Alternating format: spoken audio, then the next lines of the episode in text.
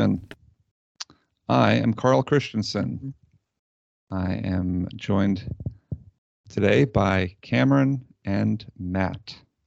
Tim, we believe, has lost the battle to artificial intelligence, and we won't be hearing from him anymore. He has become one with ChatGPT. Well, Um, I mean, not that we endorse one over the other. He could have succumbed Yeah. to either of the. That's right. He's got he had a few options. that, You know, it was whoever offered him a little bit more money. He didn't put much of a fight. Um, which is only tangentially related to the topic du jour, which is robotics. Which uh, we've done a podcast in the past about artificial intelligence, but this is going to be specifically about robotics, and Matt's going to tell us a little bit about uh, uh, the basics of robotics. So, shoot, Matt. Okay, so with that, has everybody seen Star Wars? Um, that's Because the one with like. Jean-Luc Picard. Oh boy, I can tell this one's going to go well. yeah, I think so. All right. Well, okay. So first off, what what is a robot? What does what do people understand as a robot being? Well, I, I think the general layman picture is you picture somewhere between like your Roomba, like um, the uh, automated machine type of get a task done, all the way up to you know your fully, you know, intelligent bicentennial man achieving human consciousness, um, you know, fully functional android. So uh, something that is mm, mm, made of non-biological substances and can interact with the physical world. Uh, those are good thoughts, Cameron. Cameron is taking uh, is, is Cameron's- pondering deeply here. Well, he's also lost to the artificial intelligence. Okay, that's fine. I yeah. Good old artificial intelligence. Um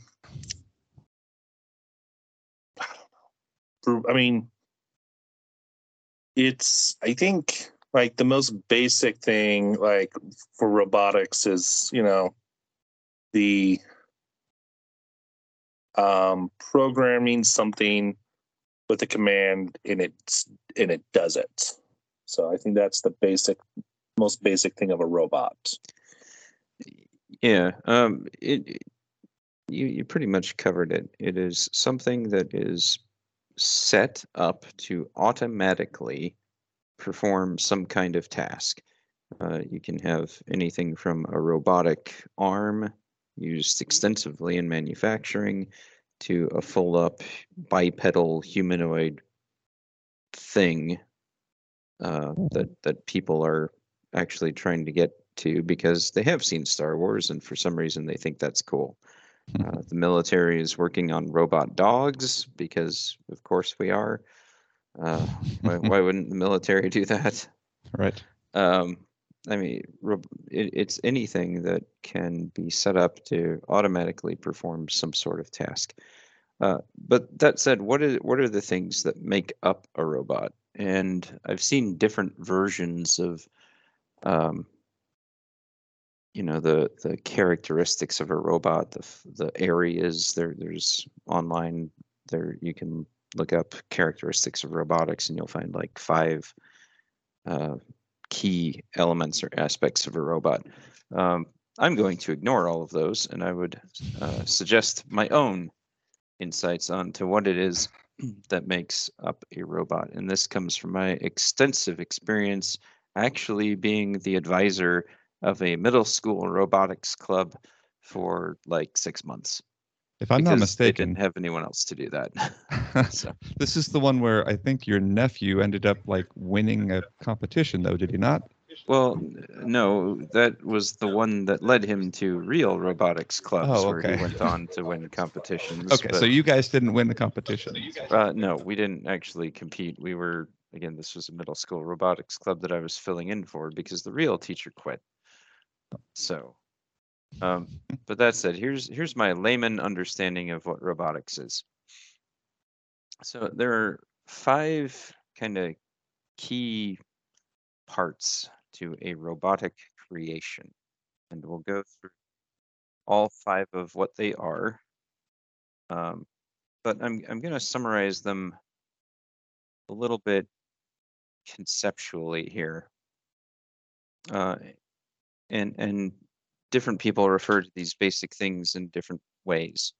Um, but the the five that I would suggest are elements to act, elements to sense, elements to process, some sort of body or infrastructure, and then some sort of logic.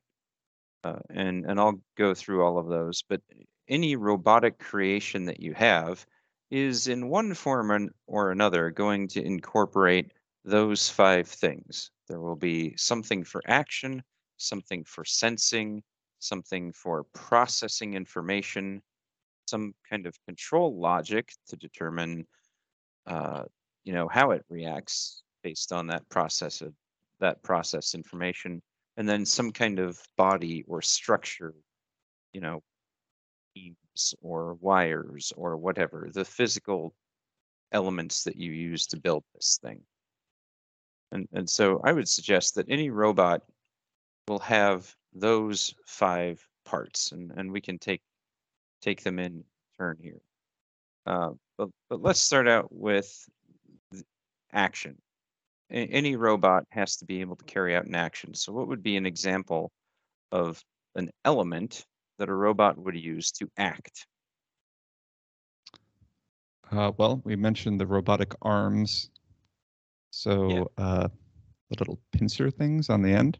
Yeah, uh, you could have a pincher, pin, pincer, pincher, pincer. Call it call You it what you that. will. I don't know. anyway, you could have the grabby thingy uh, for the purpose Perfect. of grabbing thingies. For the layman, the thingy grabber, if you will. Yeah, that. um, so i you could have in I I mentioned manufacturing and, and robotic arms, uh, welder of some sort, uh, the death ray in the dystopian future that Chat GTP, GTP, GP, anyway, that we are racing towards.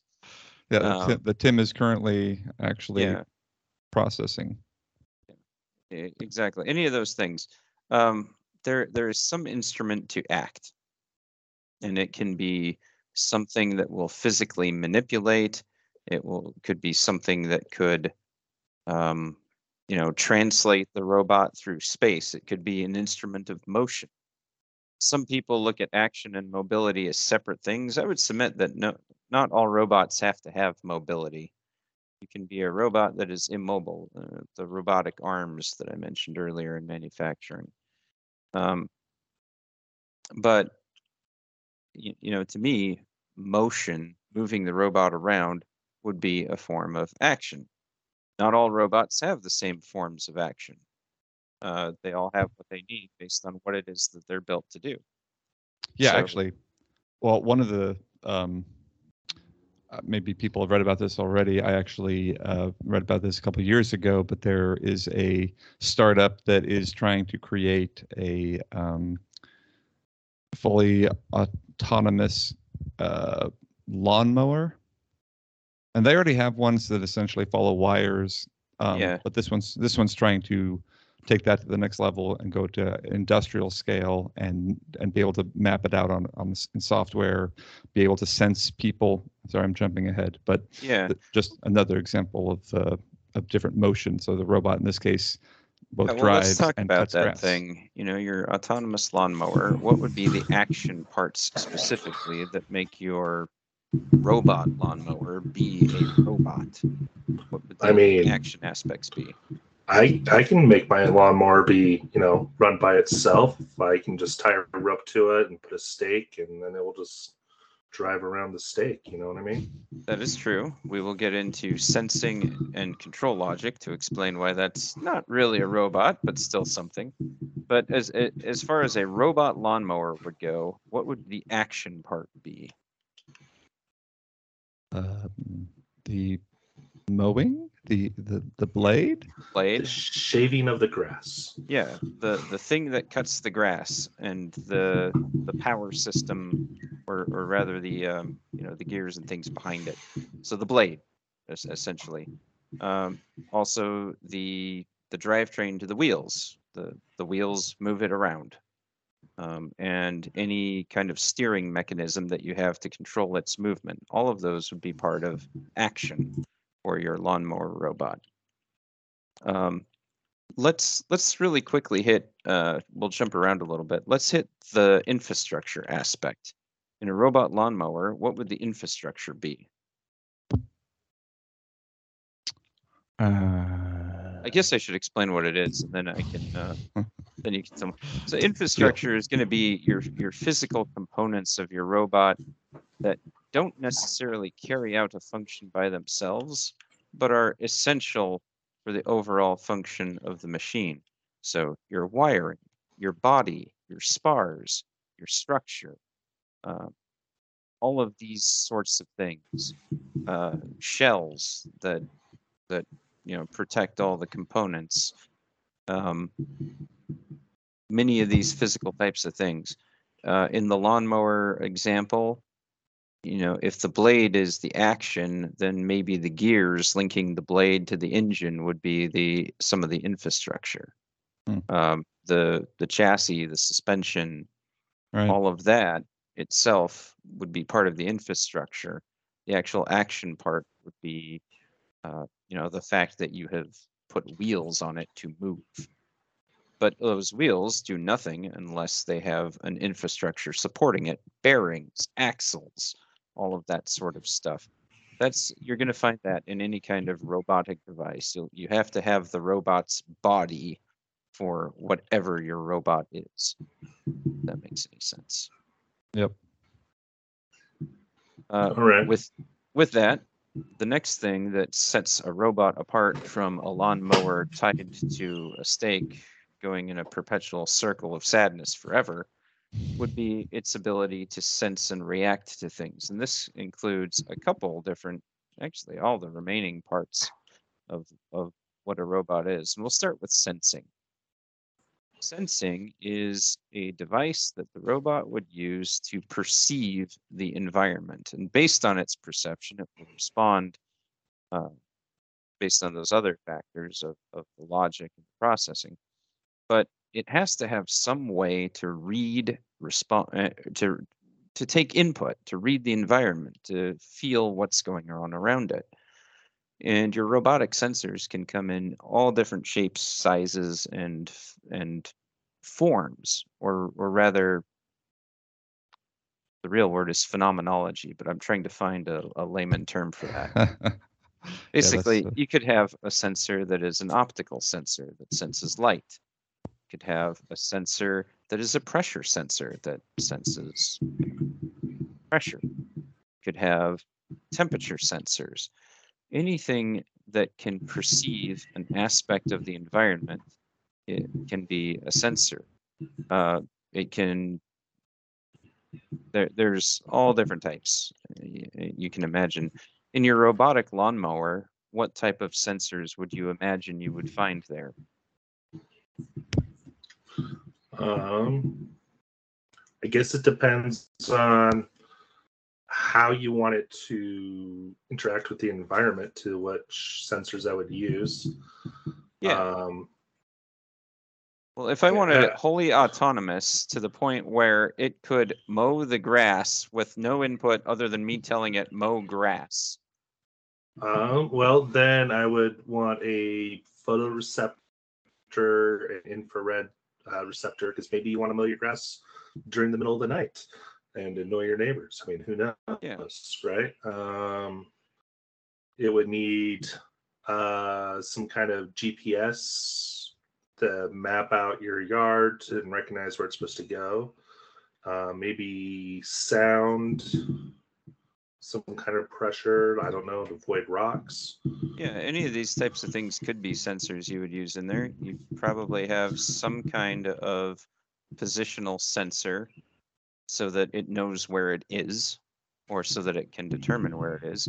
You would probably have a series of optical sensors to detect obstacles. An Obstacle can be in any wavelength you want, visible light, infrared, ultraviolet, whatever. It all depends on the application. Um, you would probably have some kind of internal sensors so that the robot could determine how close to the ground its uh, its blade is based on how far extended the wheels might be relative to the bottom of the lawnmower and how far extended the blade is relative to the extension of wheels. Sensors don't have to be external. They can be internal too. The robot needs to know what it's doing on the inside as well. And so Like and, and like emotionally. Yes, because if everyone wants to know what is the robot doing, but nobody asks how is the robot doing. exactly. So, We have to start considering these things. Yeah. You know. but no, internally, uh, th- this is a critical aspect of many machines, um, robotic and otherwise. Uh, but have to have feedback systems. If I have an extendable jointed arm, for example, I need to know how extended, how much it's bent around a joint. So I'm going to put sensors in there that I can use to determine how how much my joint has changed. Uh, you know, how far something is extended, how how all of these types of things. And there's a number of different sensors that you can use for that. Sensors that send different amounts of electrical feedback to a control circuit based on displacement from a zero point. So if I, you know, my robotic arm, if the elbow of my robotic arm is locked straight and I say that's my zero, then when I deform that joint and bend that elbow, the little device that I've put in there is going to send a different amount back to my control circuits based on how much I've bent that joint. And though that will essentially give my robot a cue that something has changed. I'm no longer in the locked straight position. I'm now in an arm bent position, and I know I can determine how far my, my little robotic arm is bent. So likewise, my robotic lawnmower is going to have an optical sensor that will pick up the sidewalk. And it knows that when it starts to see this gray patch of asphalt, that's a sidewalk there, and I need to react to that. Example. Uh, that would be, well, okay, I just jumped topics kind of. That's an external sensor. It's also going to have a sensor on each of its adjustable little wheels to know how far deflected the wheels are from its baseline. I'm assuming I have adjustable wheels that react automatically based on hills and things. And so it can level itself out and give you a nice even lawn cut that's not going to look silly because of the bumps and bridges. I don't know. I'm kind of rambling a little bit, but do we understand what sensors are essentially and, and the fact that you can have uh, internal and external sensors? I'm more concerned that your sidewalks are made out of asphalt. Concrete, whatever. I'm My- glad that the thing that My Cameron got out sidewalks of are the, automatic conveyor belts that move me forward based on, oh, never mind. Like, Matt believes that uh, that he shouldn't have to walk; the ground should move him. Right, robot sidewalks, that can be a thing. It totally Hey, they could. did it in the Jetsons. It's totally plausible. Yep. Um, they're planning a community in the middle of a lake that I I live near, and they are planning a conveyor belt to remove all the trash in the Nice. community. To Just dump it, into, dump it into the lake. Yeah. No, no, it's going to go into some kind of tunnel and then dump on the land for the waste people to pick up. But it's part of their plan, so totally plausible. Why not have moving sidewalks? We have them in airports. Why not all all over? That's right. Well, yes, why not indeed? Anyway, so so that's uh aspect number three of the robot. We've talked about the fact that it has to be able to act. Talked about the fact that it has to be able to have some kind of physical structure. And we've talked about the fact that it needs to be able to sense the environment. Now, once it senses the environment, is it done? Um, no. No. It No, has it- to react to that. And for that, Yeah. you need the last two aspects of a robot. That's going to be processing stuff. And it's also going to be your control logic. And well, uh, so so what do I mean by that? this is two separate things. They are related, but they are also separate. Yeah. So when we talk about a, a processor and a control logic, we're, we're essentially talking hardware and software in terms of its uh, computing ability. One another, every robot or robotic device has to be able to react to its sensors in order to carry out its action. And in order to react, you need some kind of computing, some kind of processing. And so you're going to have this in two parts brain is going to be hardware. That's going to be your microprocessors. They can be as simple or extensive as the robotic application requires. Uh, but somehow you're going to have some computer hardware in your robot. In your robotic lawnmower, it's probably not going to be super intensive because I mean it's just a lawnmower and you got to control where it is and what it's mowing and RPM. I don't know. Uh, your control logic is going to be the software behind it. It's what you have programmed your robot to do. And that is going to dictate how my bot reacts to things. It's it's the instructions that I put in place so that when robot senses thing A, it reacts with action B. And when it senses X, it reacts with Y. Uh, it- is really as simple and as complex as that. Your control logic does not have to be, um, well, in general, it's going to be custom tailored to whatever application you want your robot to carry out. Um, Yeah, but it can be which- very simple or it can be Right, very, which- very complex. Right, which is why fully autonomous anything robotic is the challenge because as soon as you become fully autonomous, then you have to be able to react, uh, have logic that covers un- Yeah. unknown unknown essentially.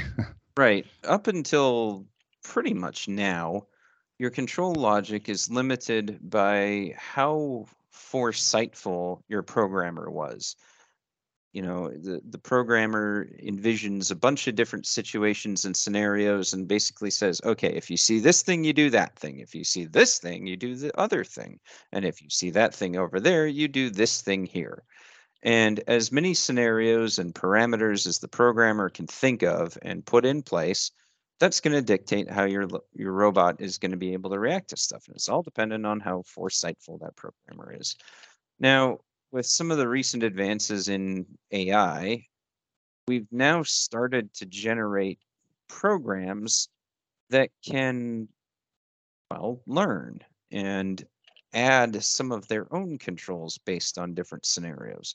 That is at once pretty cool that we're to that point and also terrifying because it's only a short step from there until they not only come for Tim, but the rest of us as well. I am mostly kidding. Tim was the low hanging fruit, you know. What? I said Tim was the low hanging fruit. You know, they got Um, to start somewhere.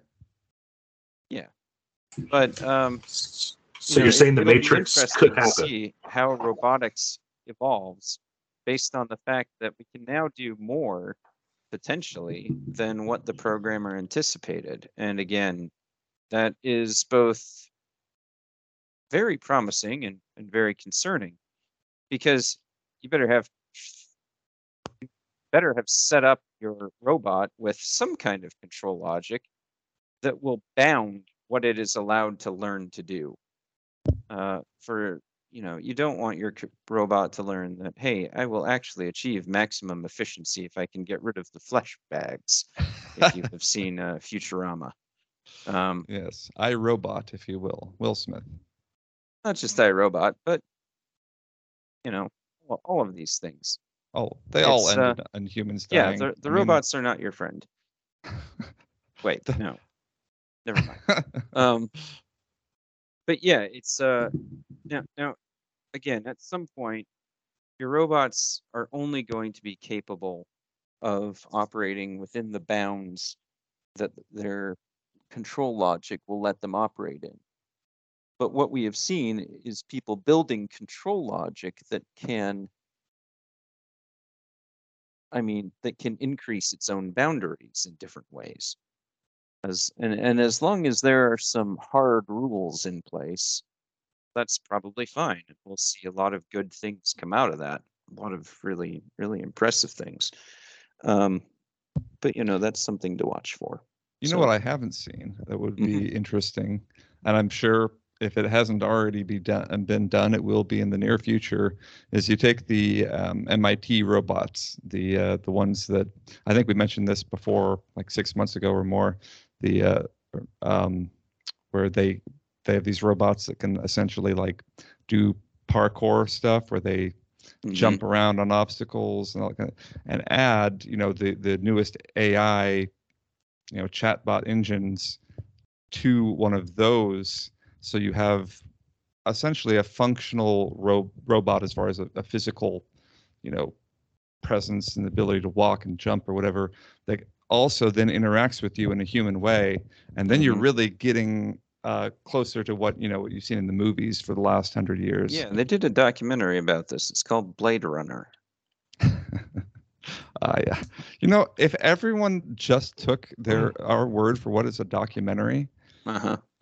There I'm the, every fictional work of Don't, don't take our word for it. Ask Chat GPT and ask Chat GPT whether we not or not we need to be afraid of our new robot overlords. Um, but I mean, no, I mean, coming back to some seriousness, we joke about these things. There, there, there is a lot of hysteria in some some circles about sure. potential dangers. Uh, I will admit that I am less worried. Um, with any technology, I- mean, any technology down to the, the very first rubbing of two sticks together to make fire, humankind can use them responsibly or irresponsibly. Uh, nuclear power is a potentially phenomenal, game changing way to satisfy the world's energy needs. See our, our uh, podcast on the basics of nuclear energy. On the other hand, if used irresponsibly, it is incredibly dangerous. See, you know, the basics of Chernobyl, which is a podcast that we haven't done, but we really should do. Uh, likewise, robotics. Robotics uh, by in its simpler forms and robotics in its more advanced artificially intelligent forms. All of these are potentially extremely helpful. But again, they all just need to be used responsibly. Yeah, and I'm I'll be interested to see um you know with these s- because you've seen these robots you know the, the, so I, I don't know have you already touched on this I guess you kind of did it with something else but just the um the structure uh, of the robot um the infrastructure is that what we were talking eh, whatever Yeah, the, body. Yeah the body of the robot right, I like calling where- it that. where the um uh, you know uh, that where, where we have something that can walk something that can that interact with a physical environment beyond just uh, very basics like i mean even even the uh, robot um, lawnmower Yeah. is very limited in scope right it's very much a one job robot Yep. um, as is your you know your vacuum robot every robot that kind of is in the um, in the uh, public domain right now is a very much a one job robot and that even goes to the point of if we're including you know artificial intelligence like chat gpt um, all those types of things while they are multifaceted in all the ways they can use language just a language engine, really. Right. Um, and so it's the combination of the skills that is going to really open new uh, avenues for for use. And um, so you're taking the MIT robots and putting, like I said, putting uh, ChatGPT on them. But the problem that I've seen, at least the thing that I haven't seen overcome yet, and, and uh, to be sh- to be fair, this is learn it from a layman. Uh, but yes, it the- is. the uh, the ability that robots have to interact with thing uh, like fine motor skills, um, e- even the MIT robots from a year or two ago, whenever they made that video of them jumping around doing parkour, uh, the the outtakes from that show you very clearly they're still robots. Um, Yeah. they, they weren't exactly c- crushing it at all times. Um, and so the idea that they could uh, interact with a biological uh, human world in a way that doesn't end with a robot falling off a cliff, uh, I, I I'd love to see it. I haven't seen it yet. Yeah, we're not there yet, but we are getting there. And Right. again, as, as as sensors and feedback systems become more and more precisely capable, uh, more and more accurate, um, and as processing systems become more and more powerful, more and more advanced, and as control logic expands and uh, incorporates more of the machine learning techniques that we're starting to see, yeah, you will get to the point where these things can do um, can can do more things more naturally looking, or rather, I guess, with less difficulty. Um, if you want to see a really interesting one, uh, General Dynamics and their military robot dog. I made reference to that one. Uh, look it up. Look it up on YouTube. It's a very Well- good boy. We'll link it on our social media, something we've never done before. There we go. And you know, this podcast is not endorsed or sponsored or anything by uh, General Dynamics, nor do we endorse them. But you know, Robot Dog, go look it up. So So, so what I'm hearing Carl wants to see is the MIT robot participate in um, parkour competitions, American Ninja. American Ninja Competition. Warrior. Exactly. And then and then have Yeah, an I mean, interview and then- and then diss all of us while they're competing with ChatGPT. In So, five different um, languages.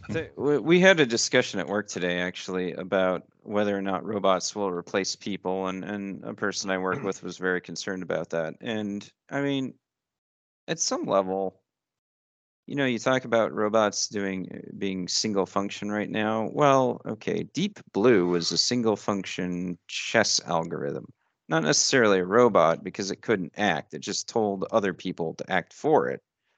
Um, but that and other chess computers have already surpassed humanity, guys. We're past that chapter in history where it, you know, there are already things that computers and robotic machines can do far better than humans. Yeah. And again, and- as with any technology, that is okay if it is used responsibly. Uh, and I guess that would be kind of my final thought on all of that. Yeah, and that's a- good point. A- And I shouldn't undersell. Like when I say Chat GPT is a language engine, I'm underselling it. It it is like an ontology. Like it has all this logical understanding. It's not just generating words, right? Even it, it's. I mean, it can pass the bar test, right? I mean, Yeah. uh, like it, it's more than just generating language, but it is. Uh, it's essentially uh, a, a, you know, uh, a. Mm, I don't know how to describe it. I guess I don't have a good word for it, but it, it is. Um, it, it isn't also, you know, a a Android that can go out there. It isn't C3PO. Is my, I guess my point. It can't go out there and, um, you know, kill blow up the Death Star. Well, That's 3PO more didn't do that protocol either. That droids. was R2. Um, Dang it. I'm just saying, like my my wife, she wrote um, this one page paper for her work, and then one of her coworkers ran it through Chat GTP and asked it to make it sound like Bill Gates, and it rewrote her paper and she was a little offended because it then sounded better than what she wrote. Oh yeah. and um, but you know, it's it's it's out there. You know, you can have Yep. something that will sound much better than you if you choose so. Yeah. Yeah. And you know, at that point, you wonder, well, okay, what's the role of of humanity then if the robots can do it better than us? And That's, the next podcast. That's the next podcast. The basics of computer, uh, you know, AI and robotic ethics. Yeah, uh, it'll be a good question. It's a, a, a way. The best way to leverage the technology, like Matt was saying, is that's Yep. the question. Um, best way to, or at some point, it's the the question is going to be best way that robots can uh, leverage humanity. How, how can the robots best leverage us? Yeah, exactly. Yeah. So Well, Um, if the Matrix is to be believed, and I don't see why it wouldn't be. it's a documentary. batteries. Dang it. Well, uh, Isn't that what half of Wall Street tries to do? Is come up with algorithms and algorithms and such to predict the market to make themselves more money. Oh yeah.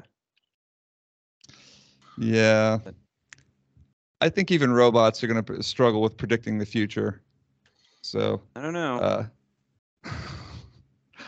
I'm just saying. I, I mean, feel I feel confident about that. Actually, of the few things I can confidently say on a robotics future like po- podcast, I can pretty confidently say the in, in predict un, unpredictability of the future is uh, it it hasn't failed us yet. Okay, speaking of unpredictable, kind of. Um, uh, we are we started uh, so we have a YouTube channel um, we've always had a YouTube channel. Uh, most of our people uh, that listen to our podcast listen on on Spotify. We've mentioned that before. Uh, we are now actually posting, probably despite our better judgment, the uh, video to go along with our recordings. So if you want to know why this is for the last few years only been a podcast, you can now see why it's only been a podcast and why you probably will go back to only listening instead of watching.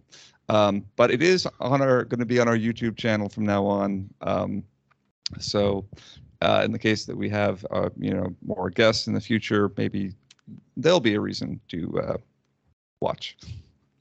Um, but yeah, the uh, that'll be available, and um, want to thank all of our listeners. I do think that the Tasmanian listener is once again probably one of my favorite. I don't know that we only have one Tasmanian Tasmanian listener, but we have at least one tra- Tasmanian listener, and that's the important point. Carl loves you for some reason. I, I think Just it has something to do with your national origin. exactly. Yeah, I mean, it has something to do with like, uh, was it the Looney Tunes, the Tasmanian Devil? Uh, that's A positive association is what I'm saying. there. We go. We'll just reduce Tasmania to a cartoon. Little uh, whirling Yeah, um, We creature. should, we should close this one before uh, before General Dynamics drops their sponsorship. Okay. I'm just going to say I I like well Taskmaster. I I think that's a hilarious show. From Taskmaster. Yeah. Is that One I'm unfamiliar based in Tasmania? uh, Australia, but they do visit Tasmania. I think uh, Okay. one of the so, I think someone's from Tasmania over there, No. maybe okay. something like that. But it's a hilarious show. I see clips of it all the time. So I, I will take your word for it. All right. Well, thank you, Matt. Robotics, um, certainly a um, an appropriate and relevant podcast for the uh, current state of uh, you know the uh, the world. But uh, we'll be back again. I, I already teased an episode. I think we're going to have one soon about um, uh, mechanical engineering. I've got a friend from San Diego coming on that's going to discuss some of his work, um, and then. Uh, I've also got uh, our old friend Mick McGurr, who's a lawyer in Arizona. He came on a couple of years ago. He's going to be jumping back on, teaching us a little bit about the different fields of law. Um, and how we protect ourselves from saying things too stupid here. yeah, he'll uh, give us lots of ideas of how to make sure that we don't get sued. Um, or put in jail. I think so. Both important things. Um, but yeah, we'll we'll uh, come come back for those podcasts. Thanks again, and we will see you guys uh, next podcast.